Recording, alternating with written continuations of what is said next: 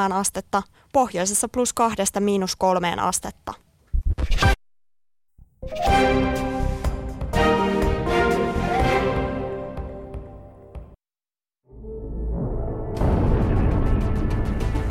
Yle puheessa. Keskiviikkoisin kello 13.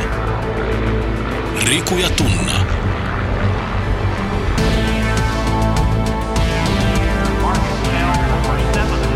Doc Ventures.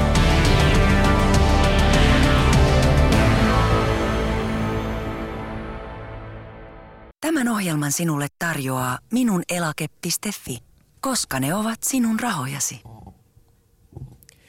Vapaus johtaa vaurauteen. Vapaus korvaa kansakuntien väliset ikiaikaiset vihanpidot kohteliaisuudella ja rauhalla. Vapaus on voittaja. Näin kuuluvat Ronald Reaganin kuuluisat sanat. Raamattu ja Ronald Reagan, kaksi rakkainta sitaatin lähdettämme. Ellei Doc Ventures ala otteella raamatusta, se alkaa mielellään Ronald Reaganin loistavilla mietteillä, kuten tänään. Joka keskiviikkoiseen tapaan Yle Puheen studion on siis vallannut Doc Ventures Duo eli vapaustaistelija Riku Rantala ja kaikenlaiseen vapauteen naivin kritiikittömästi suhtautuva paljasjalkainen hippi eli meikäläinen Tunna Milonov. Niin, hyvää keskiviikkoa vain minunkin puolestani hyvät vapaan maamme asukkaat ja tervetuloa Suomen ainoan puheradion taajuuksille. Vapaus on voittaja. Näin hän sen kiteytti meille hienosti Ronald Reagan ja kuten aina Doc Ventures on myös tästä asiasta Yhdysvaltain entisen presidentin kanssa täsmälleen samaa mieltä. Eli tänään teemanamme on siis vapaus. Tämä myönnettäköön, että kohtalaisen bulihko teema, jota joudutaan ehkä akuutisti fokusoimaan. Mutta ennen kuin mennään syvemmälle tämän hienon vapauskäsitteen syövereihin, mä ehdotan, että kerrataan vielä kuulijoille ja varsinkin niille, joilla ei ole mitään hajua, keitä me, eli nämä äärimmäisen vastenmieliset henkilöt ovat. Mikä on Doc Ventures ylipäätään? Niin, todella se on syytä kerrata Doc Ventures. Kaikessa yksinkertaisuudessaan Suomen suuri leffakerho, jossa joka keskiviikko katsellaan maailman hienompia dokumenttielokuvia. Yksinkertainen idea, joka on karannut akuutisti hansikkaasta. Doc Ventures ohjelmakonseptista on muodostunut kuin varkain kansaa aktivoiva monimedia pärinä, jossa tarkastelun alle otetaan suuria teemoja ajatuksella, mitä jokaisen tulisi tietää maailmasta.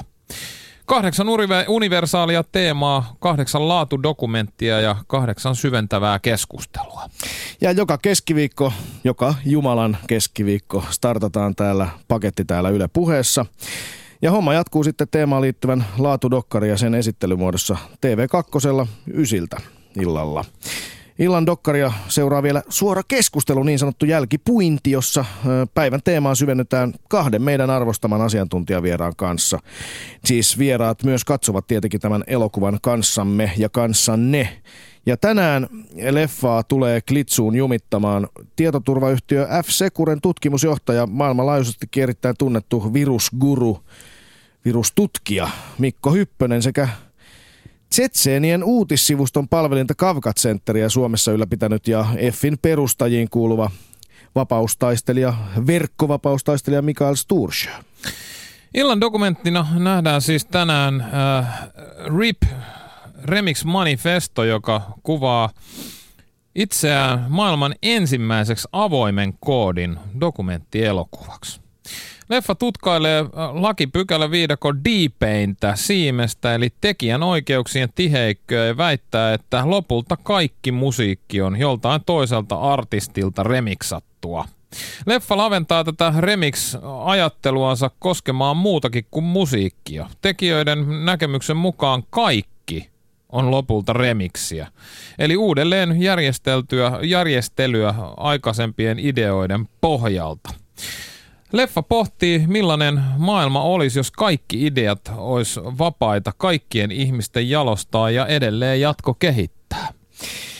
Niin, täällä radiossa me keskitytään kuitenkin tänään etenkin tekijänoikeuksiin, niin kuin illan elokuva ainakin niistä lähtee liikkeelle. Ja sitten verkon vapauteen, sillä me ollaan saatu tänne studioon vieraaksi, ollaan saamassa vieraaksi Ville Oksanen. Hän on teknologi- teknologiaoikeuden tohtori Aalto-yliopistosta sekä myöskin EFFin eli Electronic Frontier Finland ryn aktiivi. Ja mikä on EFFI? EFFI omien määritelmiensä mukaan suurin piirtein näin.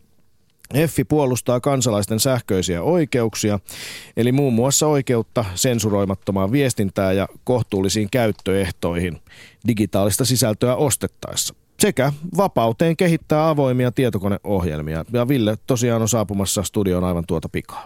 Sitä ennen olisi varmaan syytä vielä kertoa, miten me päätettiin lähestyä vapautta Doc Venturesin viikon aktivismissa.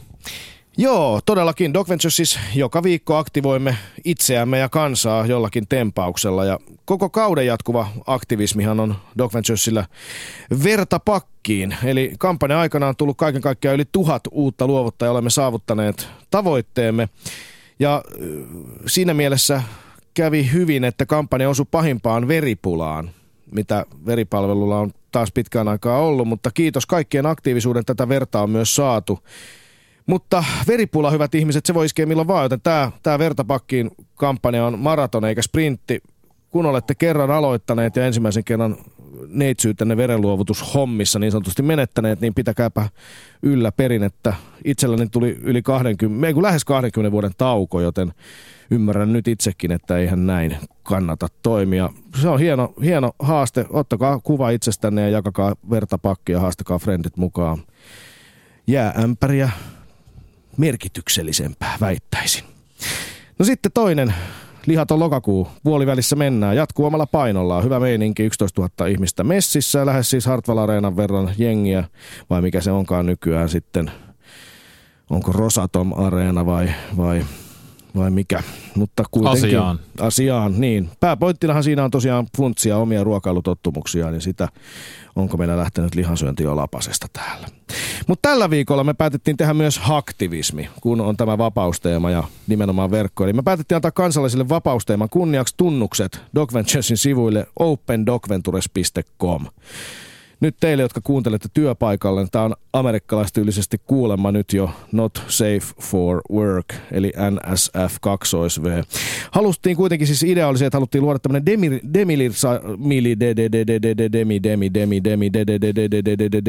demilitarisoitu vyöhyke, eli tämmöinen vapaa nettisivu, jota kuka tahansa voisi muokata.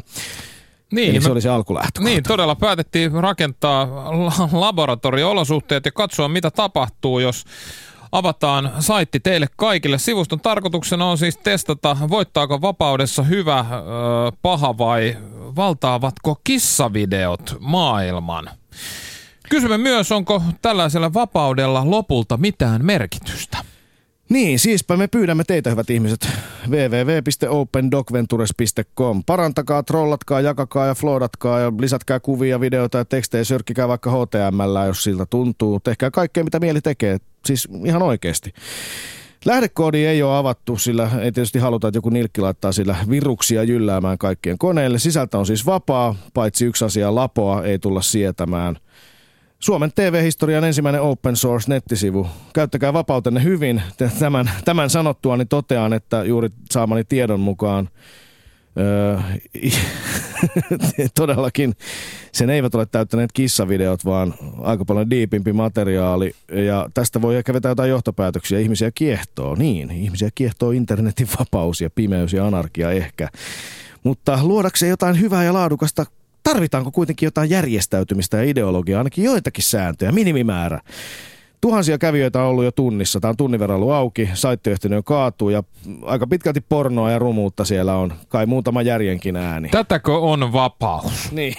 niin, sähköinen vapaus, se määrittelee meidän digitaalisen aikamme vapautta aika lailla.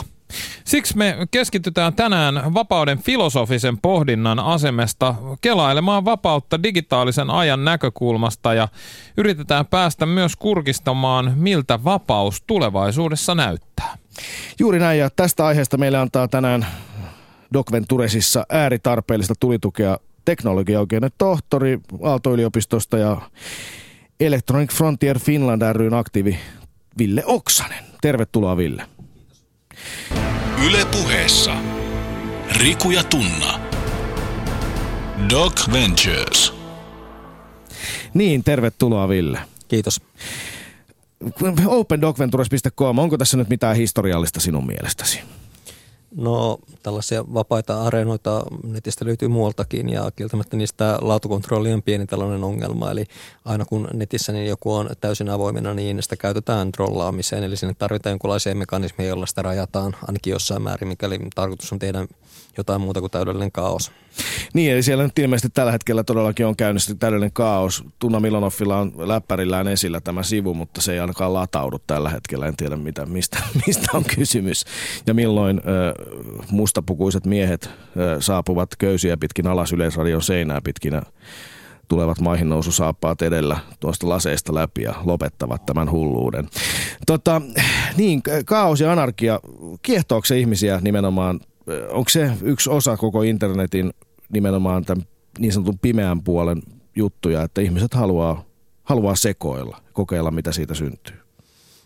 Joo, ja se, että ollaan ympäristössä, se ei ole tällaisia sosiaalisia rajoja tai ihmiset pystyy esiintymään anonyymisti ja tehdä juuri sitä, mitä he itse haluavat. Eli tästä on aika mielenkiintoisia esimerkkejä, just mitä esimerkiksi virtuaalimaailmassa on tapahtunut, kun ihmiset pystyvät luovasti toteuttamaan esimerkiksi seksuaalisuuttaan tai vastaavaa, niin ne maailmat on aika hurjia. Mutta toisaalta niin ihmiset pyrkii myös rakentamaan internettiin sosiaalista järjestystä keinolla tai toisella. Eli myöskin tällaisissa ympäristöissä niin vähitellen niihin kehittyy jonkinlaiset sosiaaliset normit tai se käytännössä ne kuolee pois, koska tällainen täysin kaoottinen häly ei jaksa kiinnostaa ketään pitkään. Niin tämä on meille todella nuorta tämä, tämä virtuaalimaailma ja sen normit ja me, meillä ei semmoisia moraalisia pohdintoja ole kovin kauan ehditty, ehditty edes käydä läpi. Mistä on alkanut ylipäänsä tämmöisen virtuaalimaailman sääntöjen ja normien pohtiminen? Minkäla, mi, mikä, minkä, kuinka pitkä historia sillä on, Ville Uksan? No, tässähän on suhteellisen värikäs tausta, eli äh, internetin loivat Kalifornian hipit hyvin pitkälle, eli se syntyi yhdysvaltalaisissa klassisissa hippiyliopistoissa, Berkeleyssä Stanfordissa, niin juuri siihen aikaan, kun hippiliike oli aika niin kuin, vahvassa asemassa, eli äh, tavallaan se anarkismi ja tällainen tietty radikalismi on ollut internetissä mukana sen alusta alkaen. Ja sinne vähitellen tietysti, kun järjestelmä on tullut yhä kiinteämmäksi osaksi yhteiskunnan tällaisia ydinfunktioita, niin sinne on lähdetty hakemaan myös järjestystä mukaan. Mutta nimenomaan internetissä ero on ollut, että se on ollut hyvin pitkälle sosiaalisten normien kautta tapahtuvaa toimintaa, eli sanotaan vielä 90-luvun alkuun asti, niin tällainen netiketti oli se, mikä säänteli nettiä ja siellä juurikaan, niin esimerkiksi oikeudellista puolta edes mietitty, vaan ihmiset tiesi, miten tulee toimia ja se oli suhteellisen rajoitettu jengi siihen aikaan, että mukana oli, pääsi tosiaan vaan käytännössä yliopisto-ihmiset, niin se oli aika upea maailmansa. Niin, muistan hyvin vuonna 1994, 20 vuotta sitten olen ensimmäistä kertaa päässyt internetin ihmeelliseen maailmaan. Tämä tapahtui Vallilassa tietojen käsittelytieteen laitoksella Helsingin yliopistossa ja kävelin siellä käytävillä ja katselin, että oho, tossakin oli Linus Turvaltsin työhuoneen. En tiedä, onko hän enää 20 vuoteen ollut Suomessa, mutta silloin jo tunnettu merkittävä avoimen koodin kannattaja ja ja. Pystyitkö silloin sanoa, sanoa itsestäsi, että sä oot tietokoneen Nero? Ei, mun ohjelmointitaitoni sen yhden vuoden opiskelun jälkeen rajoittu tämmöiseen basic riviin kuin 10 print, Riku is best, 20 goto 10 run. Siinä oli mun taidot, mutta tota noin niin, niin, niin. Mutta että Ville Oksanen, törmäsin tuossa netissä jonkin aikaa sitten sun joskus myös parikymmentä vuotta sitten kirjoittamaan tekstiin lukiolaisena olet kirjoittanut, oliko se nyt Helsingin Sanomien mielipidesivuille? Kyllä, kyseessä taisi olla, että vaadin siihen aikaan, että ylioppilaskirjoitukset tulisi muuttaa sähköiseksi, mikä oli siihen aikaan ehkä aika radikaali idea, mutta nykyään tuntuu aika itsestäänselvyydeltä. Niin, sä oot ollut nuoresta asti erittäin kiinnostunut nimenomaan tästä, ei pelkästään käyttämään näitä näitä digitaalisia maailmoita, vaan myöskin pohtimaan sitä, että minkälainen, minkälainen tulevaisuus niiden kanssa on. Sä myös puhuit siitä silloin siinä yhdessä kirjoituksessa, että että ö, kansalaistaidot, että on, on olemassa vaara, että, että syntyy erilaisia luokkia sen perusteella, että pystyykö ja osaako ihmiset käyttää näitä. Ilmeisesti siitä on jo jokunen vuosi todella aikaa, kun olet näistä kirjoitellut, mutta onko näin käynyt? Ilman muuta on, että se henkilö, joka kykenee täysmääräisesti hyödyntämään internetiä, on selkeästi vahvemmassa asemassa. Ja tämä ei todellakaan tule vähenemään jatkossa, eli kun aletaan olla esimerkiksi käyttää erilaisia wearables-laitteita, eli tällaisia, mitä on päälle puottavia laseja ja vastaavia, joista saa sitten informaatiota. Jos niitä pystyy hyödyntämään täysmääräisesti, niin tällaisella ihmisellä on aika merkittävä etulyöntiasema verrattuna sellaisia, joka ei osaa hyödyntää niitä. Että niin ihan vaikka tavallisilla työmarkkinoillakin. Esimerkiksi juuri näin, tai kouluissa tai vastaavassa. Eli esimerkiksi oppiminen on menossa aika täysin uusiksi. Ja ne, jotka ensimmäisenä osaa hyödyntää täysmääräisesti tällaisen teknologiapohjaisen oppimisen mahdollisuudet, niin ne tulee olemaan etulyöntiasemassa ilman muuta. No mulla tulee mieleen tästä aika merkittäviä vapaudellisia ongelmia. Vapaus kuitenkin meidän kattoteema tänään, etenkin tietysti tänään hyvät kuuntelijamme Doc Ventures puhuu nimenomaan verkon vapaudesta ja digitaalisen maailman, joka on osa meidän arkea enemmän ja enemmän halusimme tai emme, niin sen siihen liittyvistä vapauksista, joita meillä on välttämättä paljon pohdittu, niin, niin kyllähän tähän liittyy aika isoja vapausongelmia, jos osa ihmisistä on täysin ulkopuolella siitä, miten, miten osa ihmisistä pystyy hyödyntämään näitä uusia teknologioita. Miten, tota, miten Ville Oksanen tätä vastaan pitäisi nyt taistella? No tavallaan vastaan taistelu on aika epätoivosta. On hiukan uskonut että teknologia kulkee omaa latunsa ja siinä lähinnä pystytään vaan reagoimaan. Eli jos kehittää minkälaisia palveluita tahansa, jolla on kysyntää, niin niille tulee myös käyttäjiä. Että mutta sen sijaan, mitä pitäisi tehdä, niin nimenomaan no esimerkiksi koulutusjärjestelmän kehittäminen sellainen, että sitä oikeasti mietitään sitä näkökulmasta, että minkälainen tulevaisuus on 20 vuoden päästä, mitä on ne taidot, joita tällä hetkellä niin peruskouluun menevillä ihmisillä tulisi olla, ja erityisesti, että mitä on taidot, joita pitäisi olla opettajille, jotta pitäisi opettaa näitä lapsia. Että nythän on ollut itse asiassa aika pitkään sellainen, että kun opettaja valmistuu opettajan koulutuslaitokselta, niin hän on käynyt ehkä jonkun PowerPointin käyttökurssin maksimissaan. Sitten hän törmää koulussa muksuihin, jotka on koodannut viisivuotiaasta asti. Niin tämä tasapaino on ainakin tällä hetkellä niin hiukan muuttunut. Toki se tulee parantumaan, kun siinä vaiheessa tämä nykyinen taas tietotekniikasta kiinnostunut sukupolvi pääsee työmarkkinoille, mutta ainakin nyt tässä hetkellisesti on sellainen jakso, että on varmaankin nuoriso on edellä siitä, mitä heidän opettajansa osaa pääsääntöisesti, puhumattakaan tietysti niistä vanhemmista opettajista jotka ei ole vielä tai tavallaan kohdannut niin tietotekniikkaa oikeastaan koskaan. Ja jos meitä peruskoulu on kuitenkin ehkä Suomessa tärkein tasapainottava tekijä tällaista yhteiskunnallisen yksimielisyyden takia, niin jos peruskoulussa ei näitä taitoja opita, niin ollaan ongelmissa. Niin, eli Ville Oksanen peräänkuulutat lisää, lisää tietotekniikan monenlaista opetusta sekä opettajille että oppilaille. Puhutaanko lasten koodaamista? Pitäisikö oikeasti lastenkin osata koodata? Eikö se ole vähän kuumottavaa, että ne datailee tuolla? No ei oikeastaan kysymys, että pitäisikö ne halua itse opiskella. Eli nykyään on, koodaaminen itse asiassa muuttunut tosi paljon siitä, kun me ollaan opiskeltu se 80-90-luvulla. Se ei enää sitä basicin kirjoittamista, vaan sitä, että ruudulla on hauskan näköinen kissahaamu, jota opetetaan tekemään erilaisia asioita. Ja sun ei tarvitse osata lukea ja kirjoittaa edes, että sä pystyt tekemään koodeja, koska se tapahtuu nykyään esimerkiksi vetämällä erilaisia palikoita, jos erilaisia toiminnallisuuksia. Et siinä, missä aikanaan se kirjoitti sen koto 10, niin nykyään otetaan tällainen niin tota, V-kirjaimen muutainen palikka, jonka välillä laitetaan jotain ja sitten se suorittaa sitä kymmenen kertaa. Aivan oikein, eli se, se on selvästikin, selvästikin parantunut. Tunna Milonov, muistatko sinä koodanneesi? Ainakin sulla oli Commodore 64, jota, jota, jota meille ei hankittu, koska, koska tota pelikoneita ei hankittu. Vain olin, täy, olin täysin pihalla kaikenlaista koodaamisesta ja pelasin pelkästään pole ja, ja muita mahtavia, mahtavia pelejä. Pitäisikö me puhutaan tänään varsinkin internetin vapaudesta? Pitäisikö meidän jollain tavalla avata käsitteitä. Esimerkiksi avoin lähdekoodi on semmoinen käsite, joka varmaan tässä tulee tulevaisuudessa niin, viitattiin, puhumaan. Kyllä, viitattiin jo tuossa siis aikaisemmin Linus Turvaldsiin, joka on yksi ollut tämän alan pioneeri. Ville Oksanen, voitko lyhyesti nyt meille ja katsojille, kuuntelijoille siis määritellä, että mikä on avoin lähdekoodi? Joo, ja äh, avoin lähdekoodi on tapa tuottaa ohjelmistoja, jossa edellytetään, että, tai ei edellytetä, mutta no riippuu vähän, että avointa lähdekoodekin monenlaista, mutta tämä yleisimuoto on sellainen, että siinä annetaan käyttäjille tämä lähdekoodi ja oikeus muokata sitä itse vapaasti. Eli kuka tahansa voi jälkeenpäin sitten kehittää tätä lähdekoodia. Mutta yksi asia, mikä usein sotketaan, että tämä lähdekoodin jälkikäteinen kehittäminen on jotain sellaista, mistä voi vaatia rahaa. Eli esimerkiksi IBM ja Oraclen ja aika monen munkin yrityksen liiketoiminnassa aika keskeinen osa on nykyään sitä, että on avoimen lähdekoodin tuote, joka sitten räätälöidään jonkun tietyn asiakkaan käyttöön, koodataan sinne uusia komponentteja vastaavia. Eli tämä mahdollistaa liiketoiminnan, mutta samaan aikaan antaa käyttäjille niin ennennäkemättömiä mahdollisuuksia niin juuri muokata ja varmistua siitä, että ei lukittu jonkin tiettyyn yritykseen, kuten esimerkiksi Microsoftilla oli pitkään tämmöinen hyvin monopolistinen asema ja niin edespäin pois.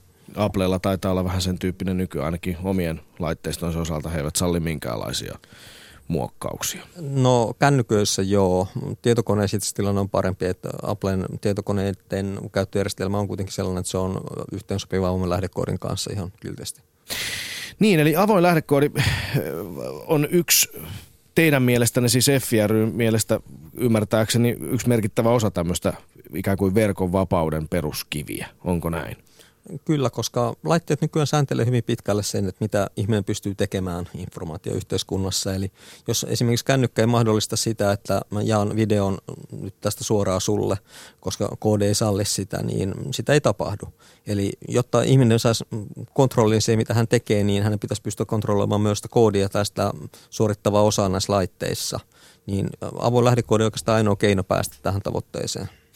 Niin juuri, eli, eli yksinkertaisesti niin todellakin teknologisen laitteen kontrolli nousee. Muuten sen kontrollin haltija on joko sen koodin omistaja tai jos se on avoin koodi, niin silloin se tavallaan yhteisö ja yhteiskunta on sen koodin tai sen vallankäyttäjä. Ja viime kädessä yksilö, joka pystyy sitten olettamaan, että hän osaa, jos on aika idealistinen lähtökohta, että on tavallaan hiukan utopistista olettaa, että ihmiset pystyisivät tekemään hyvin monimutkaisia ohjelmistoja, että sekin on oma hyvin tekninen lainsa ja ei ole mikään tämmöinen yleinen kansalaistaito, mutta ainakin perustasolla niin sen, että ymmärtää ja pystyy jotain tekemään, niin se on jo hurja askel eteenpäin. Ja ylipäätään sellainen, että kun ollaan siirtymässä tällaiseen yhteiskuntaan, jossa tosiaan kaikki asiat tehdään enemmän määrin tietokoneella, niin sen, että kuka päättää siitä, että minkälaisia nämä ohjelmistot on siinä, niin on todella iso yhteiskunnallinen kysymys. Se on poliittinen kysymys, mitä ei tunnuta tajuvan tällä hetkellä läheskään ainakaan Suomen hallinnossa. Tähän, tähän juuri näin, että tästä ei juurikaan keskustella. Tunna Milanov No niin, täällä on Open esille. Doc Ventures-sivusto on näköjään, näköjään taas ylhäällä ja tota,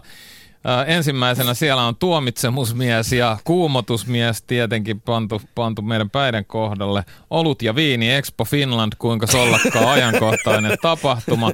Ei, Sen jälkeen puhut, viski, aha, anteeksi, viski. En, Niin. Mitä, Niin, sensuroinko niin, itse minä itseäni? sanoin, niin, sensuroit itse itseäsi siellä. Kyllä, sen jälkeen on äh, anarkistista kamaa, Putin juo verta, natsileima otsassaan. Sitten on äh, Rantala ja kuumotusmies onkin homo. Niin siis kuva manipulaatio. Kuva Vanha, manipulaatio. vanha kunnon netin perus. Kyllä. Eli siis se on, se on täyttynyt, an- täyttynyt erittäin hämystä materiaalista. Onko se mitään, onko se mitään niin tämmöistä, sanotaan semmoista, mikä tekisi tästä meidän yhteiskunnastamme jotenkin paremman?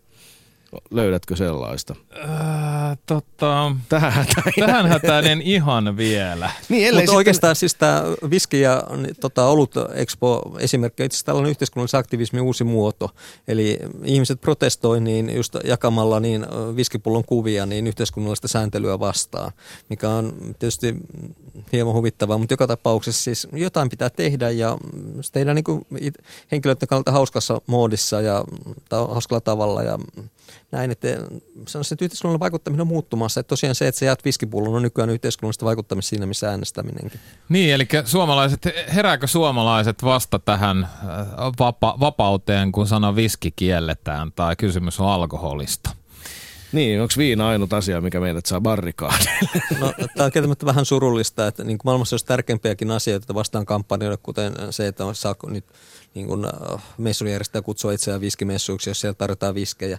Mutta toisaalta niin se on tällainen niin konkreettinen, helppo paikka niin osoittaa esimerkiksi kannatustaan sananvapaudelle. Että en mä lähtisi missään tapauksessa dissaamaan sitä, että ihmiset niin kampanjoidisivat tällaisen asian puolesta. Se kuitenkin on jo askel siihen suuntaan, että reagoidaan niin esimerkiksi sananvapauden rajoituksiin ja sinänsä itsessään hyvä. Kyllä, kyllä. Ja Doc Ventures aina kannattaa aktiv- aktivoitumista passivismin sijaan, joka kuitenkin on mielestäni yksi suuria vaaroja, joka tätä meitä ympäröivän digitaalisen viihdemössön ö, huumaavan pilven kan, ö, tavoin meidät syö syövereihinsä ja passivoittaa kuluttajiksi sohvan nurkkaan. Kaikki aktivismi yleensä toimii hieman positiivisemmin. Mutta hei, nämä asiat ei ole todellakaan yksinkertaisia, Ville Oksanen. Öh, Se tiedetään. Me ollaan, meillä on yhteiskuntana hyvin lyhyt historia vielä ja ihmiskuntanakin näiden mm, omituisten. Mikä tämä verkko-oleminen edes on, tämmöinen filosofinen käsite. Me, meidän oleminen verkossa on kuitenkin eri asia kuin oleminen tässä IRL-reaalimaailmassa. Mutta vaikeista asioista, niin mennään nyt siihen, mikä ihmisillä kaikista ensimmäistä tulee mieleen, ja mistä tämä meidän illan elokuvakin RIP Remix Manifesto lähtee liikkeelle, eli tekijäoikeuksista.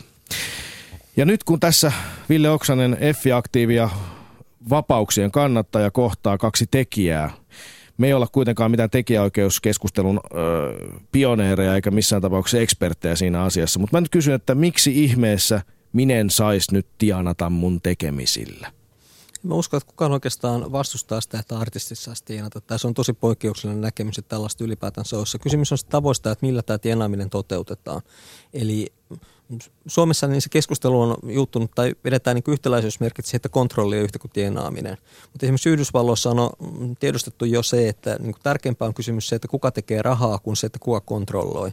Eli okei, Google tekee YouTubella rahaa, mutta samalla se mahdollistaa ja uskomattoman bisnesmahdollisuuden myös uusille ihmisille, jotta, jotka pystyy tekemään, just oli juttu, että verkkaamisella pystyy tienaamaan miljoonia YouTuben kautta.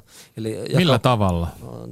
Siis sillä, että saat mainostuloja esimerkiksi sen tota, kanavan kautta. Eli koska YouTubehan näyttää nykyään mainoksia, ja henkilö, joka vastaa sitä kanavasta, niin saa tietyn prosenttiosuuden niistä mainostuloista. Niin, eli siis suomennetaan nyt vielä, vielä tota, mä käyn itse asiassa varmaan osaako suomentaa tätä oikein, mä oon niin jos etämies, mutta siis verkkaaminen käsittääkseni tarkoittaa jonkinlaista pepun heilauttelua musiikin tahdissa. Jos tämän osaa taitavasti, saa niin paljon katsojia, että mainostulot tuovat jo miljoonat tiedestä. Juuri näin. Eli siis pystytään tekemään tällaisia asioita niin just tällaisten avoimien ympäristöjen kautta, jossa idea on se, että mietitään, että miten saadaan rahaa, ei miten kontrolloidaan sitä aineistoa. Gangnam Style, toinen tyypillinen esimerkki, se, että no, ne ei lähtenyt haastamaan ihmisiä oikeuteen siitä, että tätä video jaettiin, sitten tehtiin parodioita, niin mahdollisti sen, että tällä videolla tuli se yli miljardi katselukertaa ja yksittäinen video, niin tästä tuottaa joku yli 10 miljoonaa näille tekijöille tai todella isoja rahoja. Mutta nämä on tietysti aika äärimmäisiä esimerkkejä. Entäs sitten tämmöiset ihan tavantekijät, joiden jutut ei ole koskaan olleet välttämättä noin isoja hittejä, mutta jotka on voineet, voineet vaikka tienata teostosta mu- muusikot, biisintekijät voivat tienata teostosta jonkun kohtuullisen merkittävänkin summan jotakin tonneja esimerkiksi vuodessa, vuodessa tekemisistään, niin tota, heillähän alkaa olla jo aika paljon vaikeammat tilanteet. Kyllähän, eikö tämä nyt ole ihan selvä asia, että piratismi on tappanut äänilevyteollisuuden. Onko näin? Teknologinen kehitys on tappanut äänilevyteollisuuden piratismilla aika vähän sen kanssa tekemistä.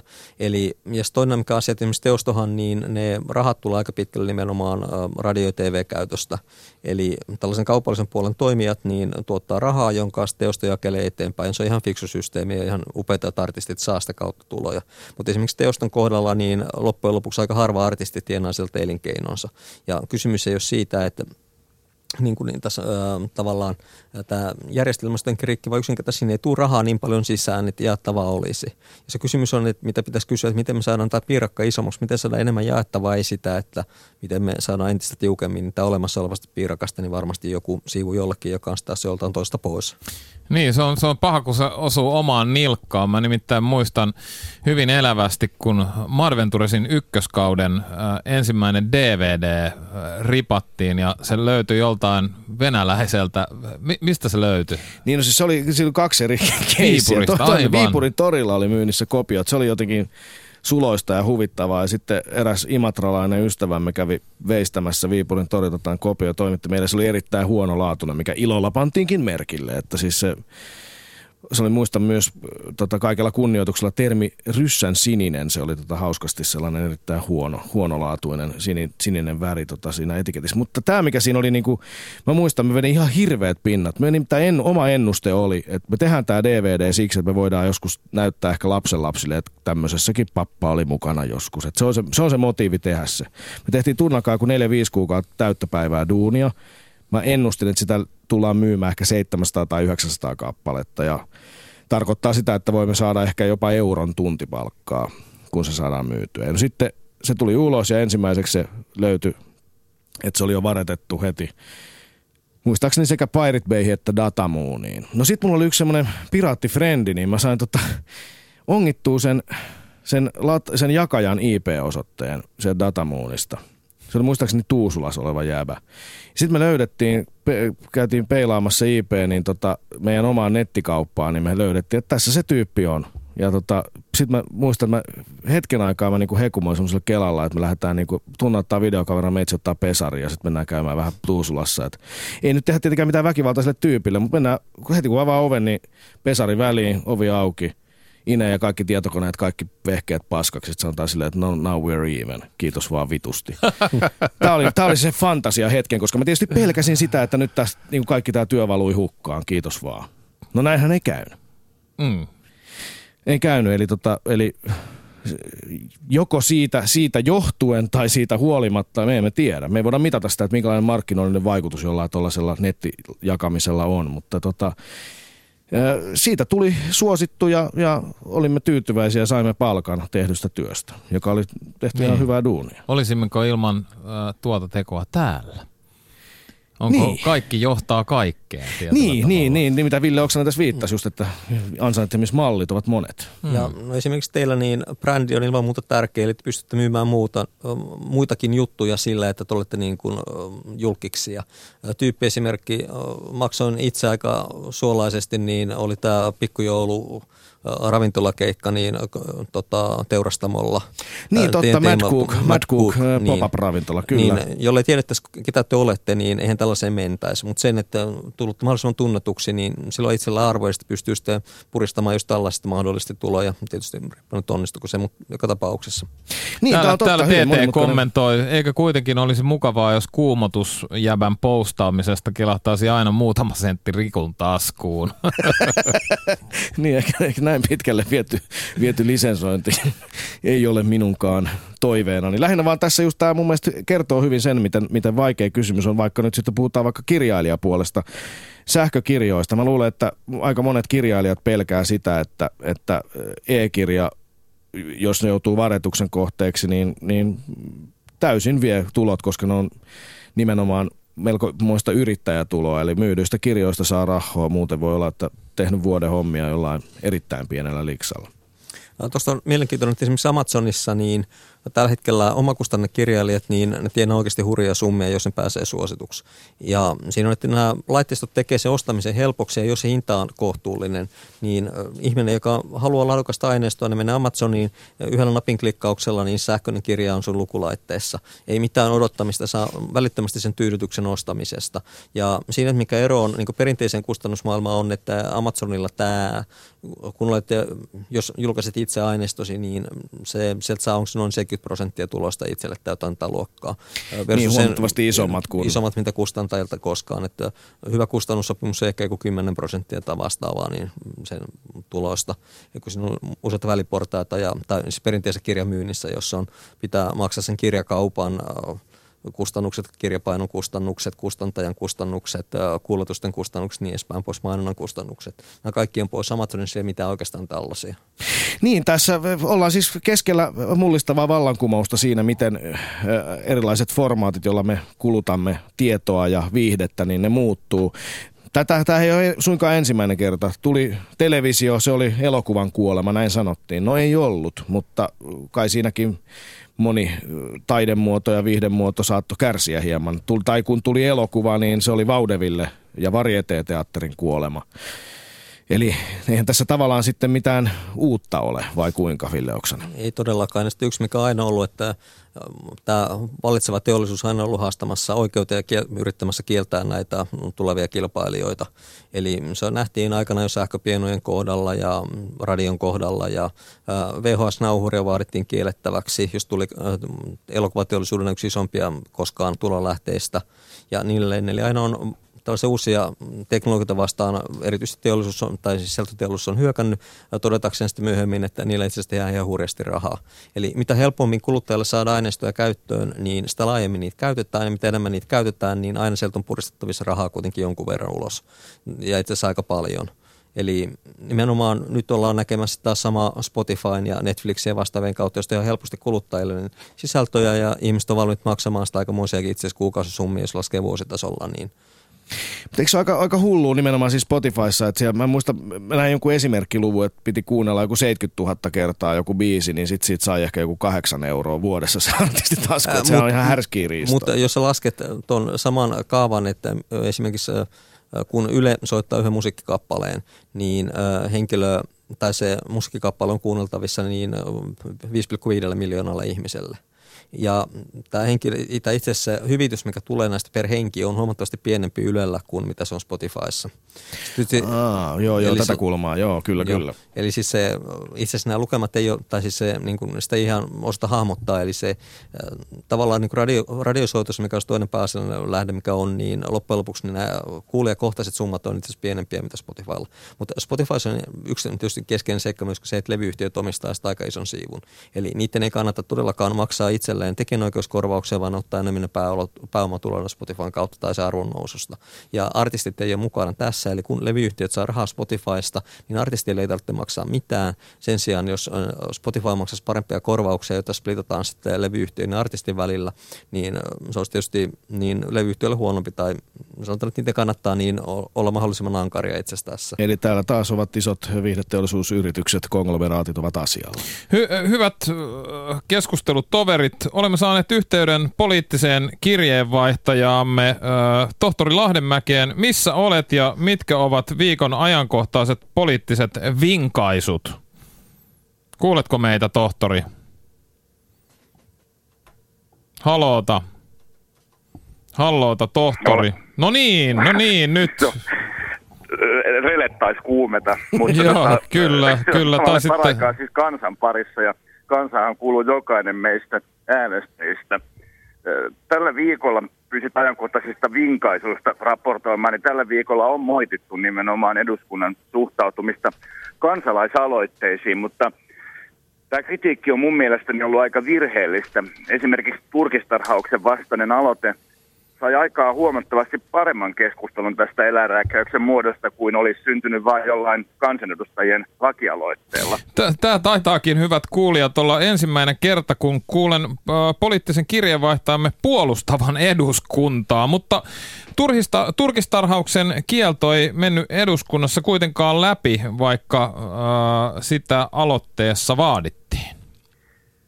Valitettavasti se tosiaan ei mennyt, mutta se, että 50 000 kansalaista jotain vaatii, ei tietenkään tarkoita sitä, että automaattisesti näiden 50 000 ihmisen tahdonmukaisesti sitten pitäisi säätää laki. Sen sijaan tämä on uusi hyvä keino saada tämmöinen laajasti kansaa kiinnostava asia suoraan kansalta suoraan eduskunnan käsittelyyn ilman, että siinä tarvitsee käyttää välikätenä kansanedustajia. Aivan. Viime, viime viikolla eduskunnan sivistysvaliokunta ei lähettänyt järkeä tekijänoikeuksiin lakialoitetta eteenpäin, koska katsoo, että siinä on useita EU-säännösten vastaisia kohtia. O- onko tämä sun mielestäsi tohtorismies asiallista?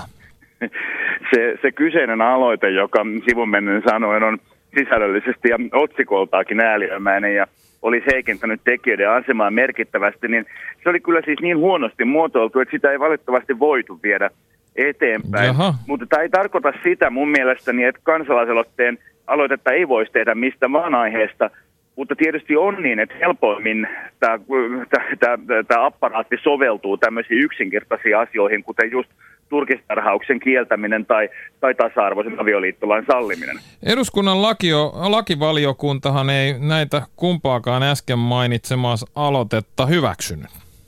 Ei, mutta silti turkistarhausaloite kyllä meni eduskunnan täysistuntoon käsiteltäväksi, niin menee avioliittolakikin lopulta ja se saattaa itse asiassa hyvinkin tulla eduskunnassa hyväksytyksi.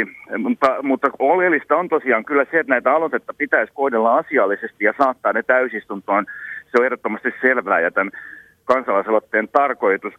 Ähm, mutta tota, tämä asia eduskunnalle tietysti vielä aika uusi ja tuore, tai siis aika hyvin mieleen jäänyt esimerkki siitä, että ei kovin kunnioittavaa asennetta esiintynyt, oli se, että just tässä tasa-arvoisen, äh, tasa-arvoisen avioliittolain valiokuntakäsittelyssä, niin Mikael Junger, demarikansanedustaja, edes taksilla ei kyennyt ehtimään ajoissa sinne tota, valiokuntaan äänestämään tämän tasa-arvon puolesta. Mutta ehkä se saa sitten hoidettua asiansa niin, että pääsee sinne täysistuntoon tekemään sitä työtä. No niin. Äh, mä, mä, eilen sattu silmään Vasemmistoliiton kansanedustaja äh, Katja Hännisen vaatimus, ettei nämä aloitteet saisi raueta, kun vaalikausi päättyy ja eduskunta vaihtuu. Mistä tässä on kyse?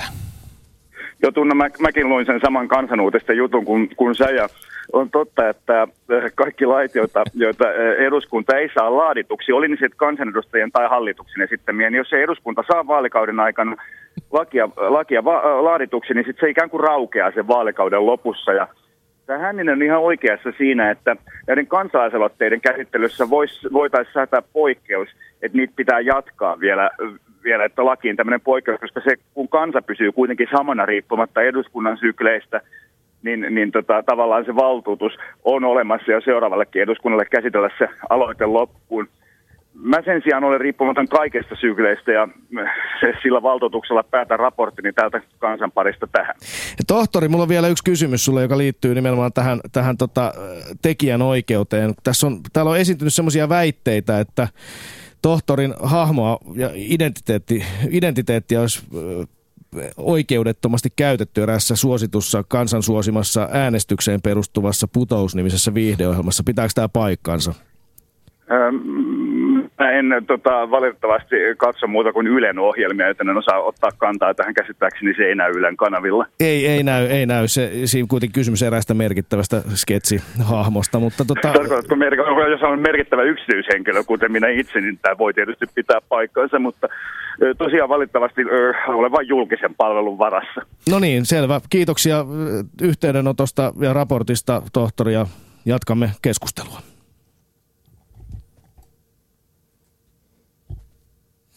Niin, täällä studiossa todellakin siis Doc Ventures vielä, vielä seuraavat reilut 15 minuuttia ja tulitukenamme teknologioikeuden tohtori F-aktiivi Ville Oksanen.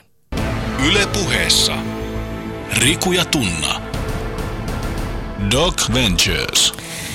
Niin, Ville Oksanen varmastikin nyt on puolustuksen puheenvuoroa. Siellä poliittinen kirjeenvaihtajana painosanalla poliittinen huomautti, huomautti järkeä tekijänoikeuslakiin aloitteesta, jota itse olet ollut kansalaisaloitetta laatimassa. Olenko ymmärtänyt oikein? Kieltämättä on aika vahvasti ollut mukana prosessissa, että yksi kirjoittajista aloitteelle. ja siinä mielessä tämä palaute oli tietysti ihan mielenkiintoista, mutta no Ensinnäkin niin sivistysvaliokunta ei päättänyt hylätä sitä täysin, vaan siis teki siitä niin lausunnon, joka menee nyt ensi viikolla tiistaina niin eduskunnan käsittelyyn. Ja jo tässä vaiheessa on tiedossa, että se tulee äänestysasiasta, eli yksittäisiä pykäliä tullaan esittämään hyväksyttäväksi tästä aloitteesta. Eli tullaan näkemään oikeastaan tämän aloitteen yksi keskeistä tavoitteesta, eli saadaan kansanedustajien mielipiteet niin pöytäkirjaan. Eli tässä aloitteessa niin on aika monia tällaisia suhteellisen niin pitäisi olla täysin common sense kohtia, eli jos haukutaan esimerkiksi tämä, että järkeä tekijänoikeuslakien nimi on huono, niin se olisi kuitenkin jotain, joka oikeasti tarvittaisiin. Tällä hetkellä se laki on niin kuin er, erkaantunut arkimaailmasta erittäin vahvasti. Tai tyyppiesimerkki on, että siinä aloitteessa on aika monia kohtia, jotka koskevat opetusta, jossa tällä hetkellä esimerkiksi YouTube-videoiden näyttäminen luokkahuoneessa, niin ei ole kysynyt niin tämän YouTube-videon laittaneelta henkilöltä lupaa erikseen sen käyttämiseen, niin se on mahdotonta. Samoin, tai ainakaan ei mahdotonta, mutta siinä joutuu opettaja rikkomaan lakia. Eihän, eihän niistä kukaan haasta oikeuteen, mutta joka tapauksessa niin opettaja syyllistyy tekijänoikeusrikkomukseen, se näyttää YouTube-videon näyttämättä kysymättä lupaa. Ää, Totta.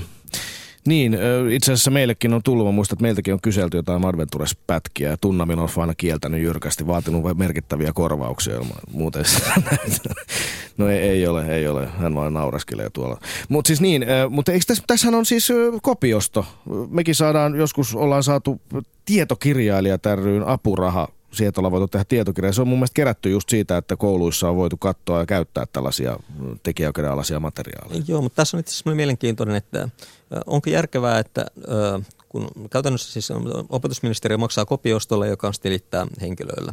Ja kopiosto vetää 15 pinnaa välistä niin miksei opetusministeriö maksaa suoraan uusien sisältöjen tukemista, käyttäisi nämä rahat siihen, että tilataan uusia aineistoja, eikä makseta siitä, että käytetään jo olemassa olevia luovia aineistoja tai olemassa olevia aineistoja, joita ei ole tarkoitettu alun perin opetuskäyttöön, vaan jota niin kuin esimerkiksi käyttää opetuksen täydentämiseen tai näin. Eli te olette joka tapauksessa tehnyt teidän sarjan, ja se ei teiltä oikeastaan mitään pois, jos sitä näytetään oppitunneilla, niin opetuskäytössä, nimenomaan opetuskäytössä painotetaan sitä ei viidekäytössä, vaan opetuskäytössä. Et halutaan tehdä mediakritiikkiä tai jotain, nostaa jotain asioita, mitä teidän niin sarjassa on ollut esillä, niin opettaja ottaa klipin siitä ja näyttää. Niin ei se ole varmaan teiltä hirveästi mitään pois. No tämä on tietenkin ihan peruskysymys ja tähän henki, omalta kohdalta totean, että ei varmaan olekaan. Öö, siteeraamisoikeuttakin pitäisi mun mielestä ainakin voida käyttää, mutta eikö nämä periaatteessa olisi niinku... Mutta että joo, Eli siis se, po- case. pointti on siinä, että kun nämä rahat jaetaan, niin tosiaan mun mielestä järkevämpää sijoittaa ne uusien aineistojen tekemiseen. Eli kun yhteiskunnalla on tunnetusti tällä hetkellä vähenevä määrä rahoista, niin on järkevämpää sen sijaan, että ne käytetään jo olemassa olevien aineistojen tekijöiden maksamiselle, niin maksetaan siitä, että tehdään uusia aineistoja ja pidetään se bisnes pyörimässä. Niin ja kieltämättä se on kyllä täysin totta, että se tuntuu täysin mielipuoliselta, että, että esimerkiksi opettaja ei voi YouTubea vilauttaa luokkahuoneessa, jos on joku ajankohtainen asia, joka sieltä voisi helposti näyttää, kun jokainen näistä lapsista voi itse sen tehdä. Tai itse on, keino kiertää yksi on se, että pyytää jatkossa, että lapset käy itse katsomassa omalta kännykältään tai iPadiltaan, niin se on sallittua. Mutta se, että se näytettäisiin luokkahuoneen niin videotykin kautta tai smart screeniltä tai vastaavalta, niin se ei ole. Joo, no toi on tietysti täysin järjetöntä. Tässä on niin paljon aina tämmöisiä järjettömiä juttuja tulee esille tässä tekijäoikeusasioissa, että, että tota, että mä, onko ne kuitenkaan koko totuus? Mä nyt pannan yhden esimerkin. Eilen, eilen tota, ö, osui silmään uutinen, jossa kerrottiin, muistaakseni tämmöinen, onko se turkulainen pienkustanta, mutta joka tapauksessa tämmöinen arvostettu paljon runoja ja mielenkiintoista tietokirjallisuutta julkaiseva pienkustantamo Savukeidas oli julkaissut tämmöisen nimikirjan, jossa oli siis Suomen kalenterissa olevat, almanakassa olevat nimet ja sitten niistä jonkinlaisia uusia pohdintoja.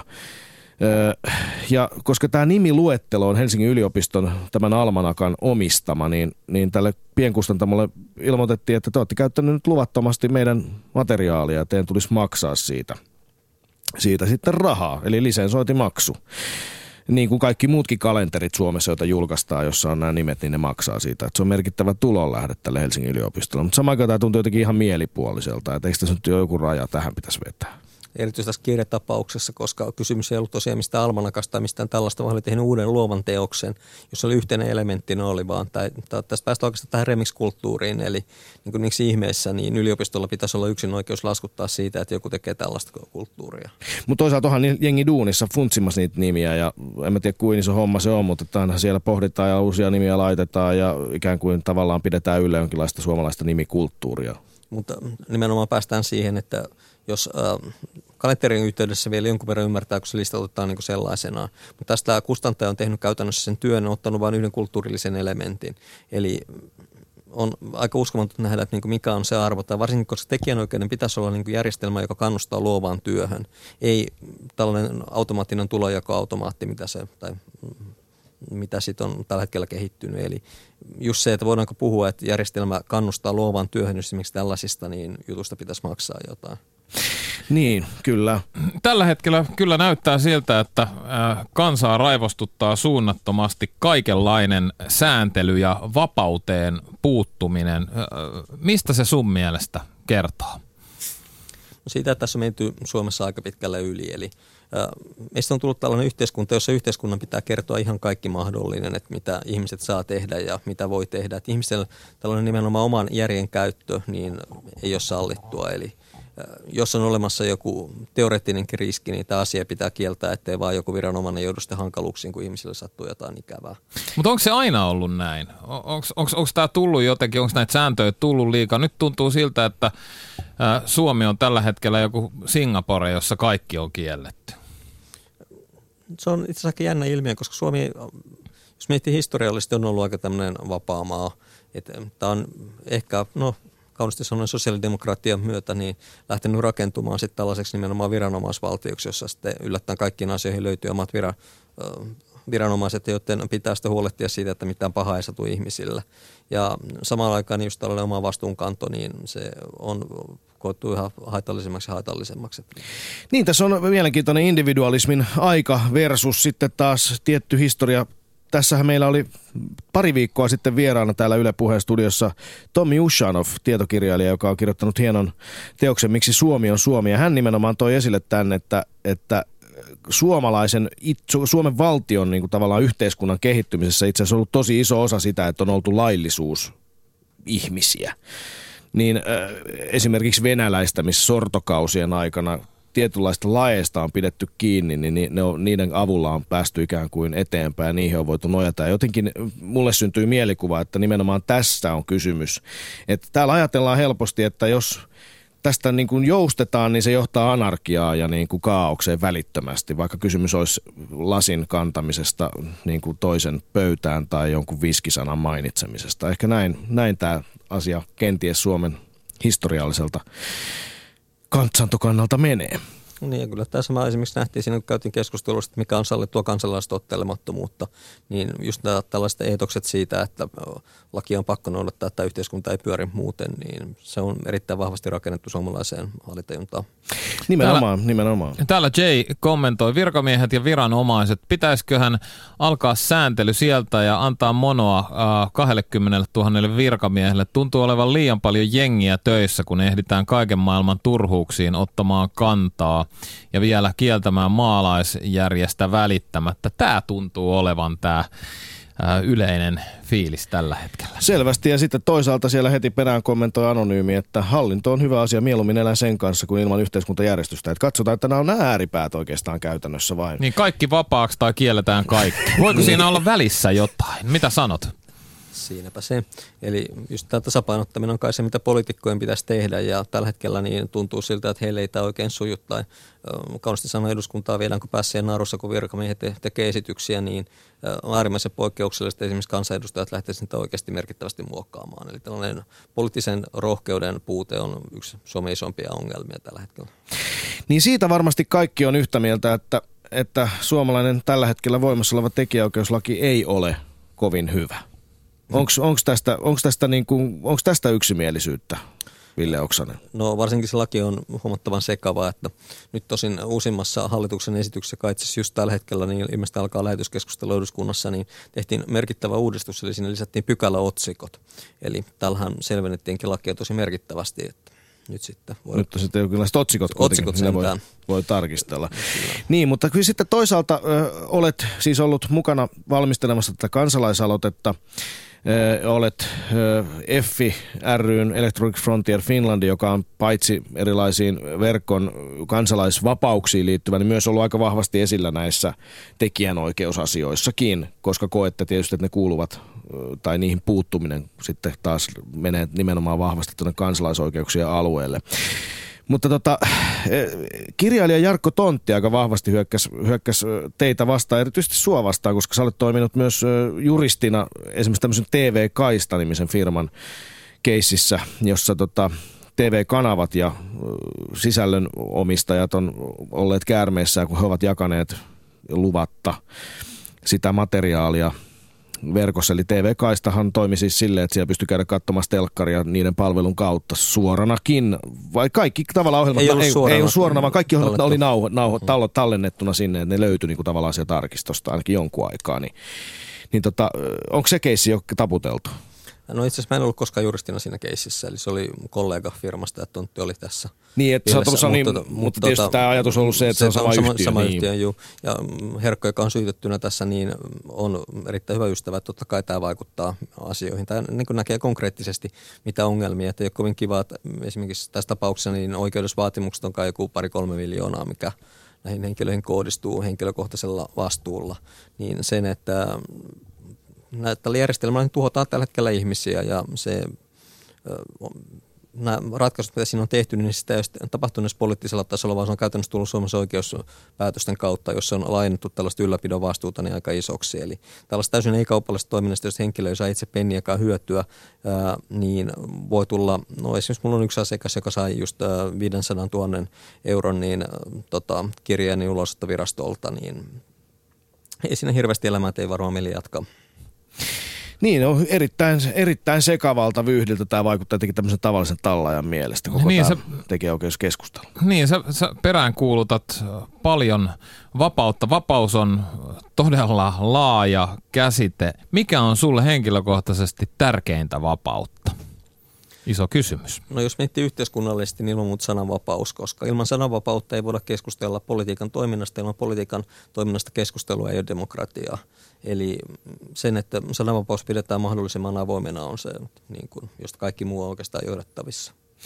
Olenko ymmärtänyt oikein, Ville Oksanen, että ö, sinun mielestäsi nimenomaan näihin tekijänoikeuksiin puuttuminen ja piratismin kitkentä on huomattavasti vähemmän merkityksellistä kuin kansalaisoikeudet ja vapaudet verkossa. Ja tarkoitatko siis sitä, että juuri siksi näiden, näiden tästä näistä tekijäoikeuksien puolustamisesta ei ikään kuin ole mitään järkeä niin kauan kuin ne puuttumiskeinot puuttuvat samalla meidän vapauksiin liikaa?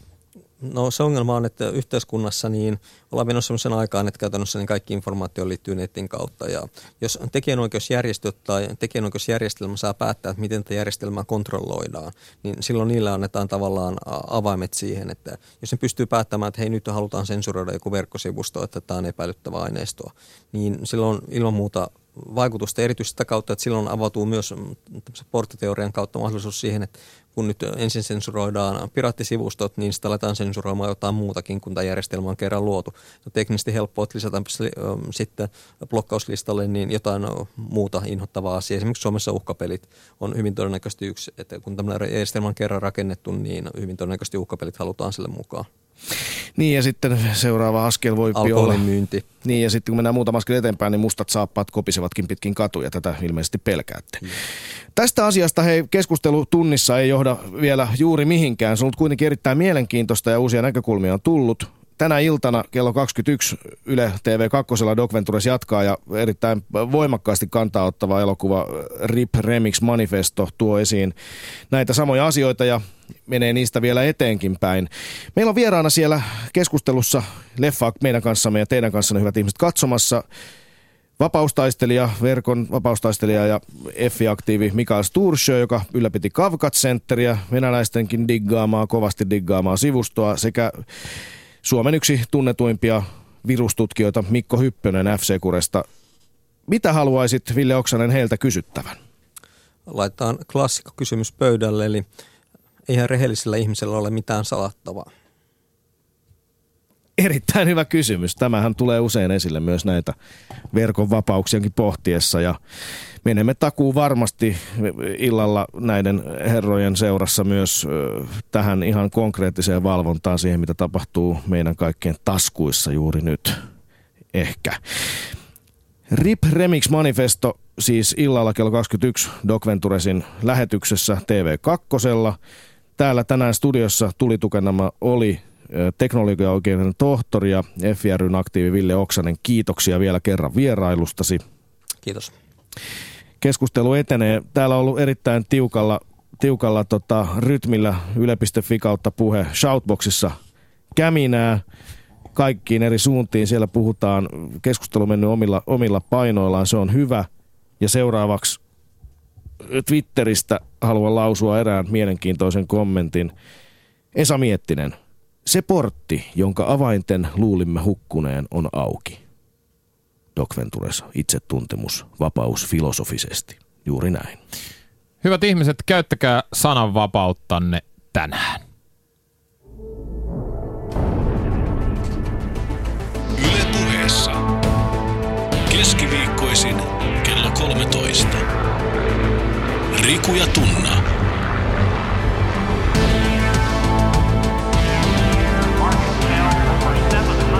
Doc Ventures.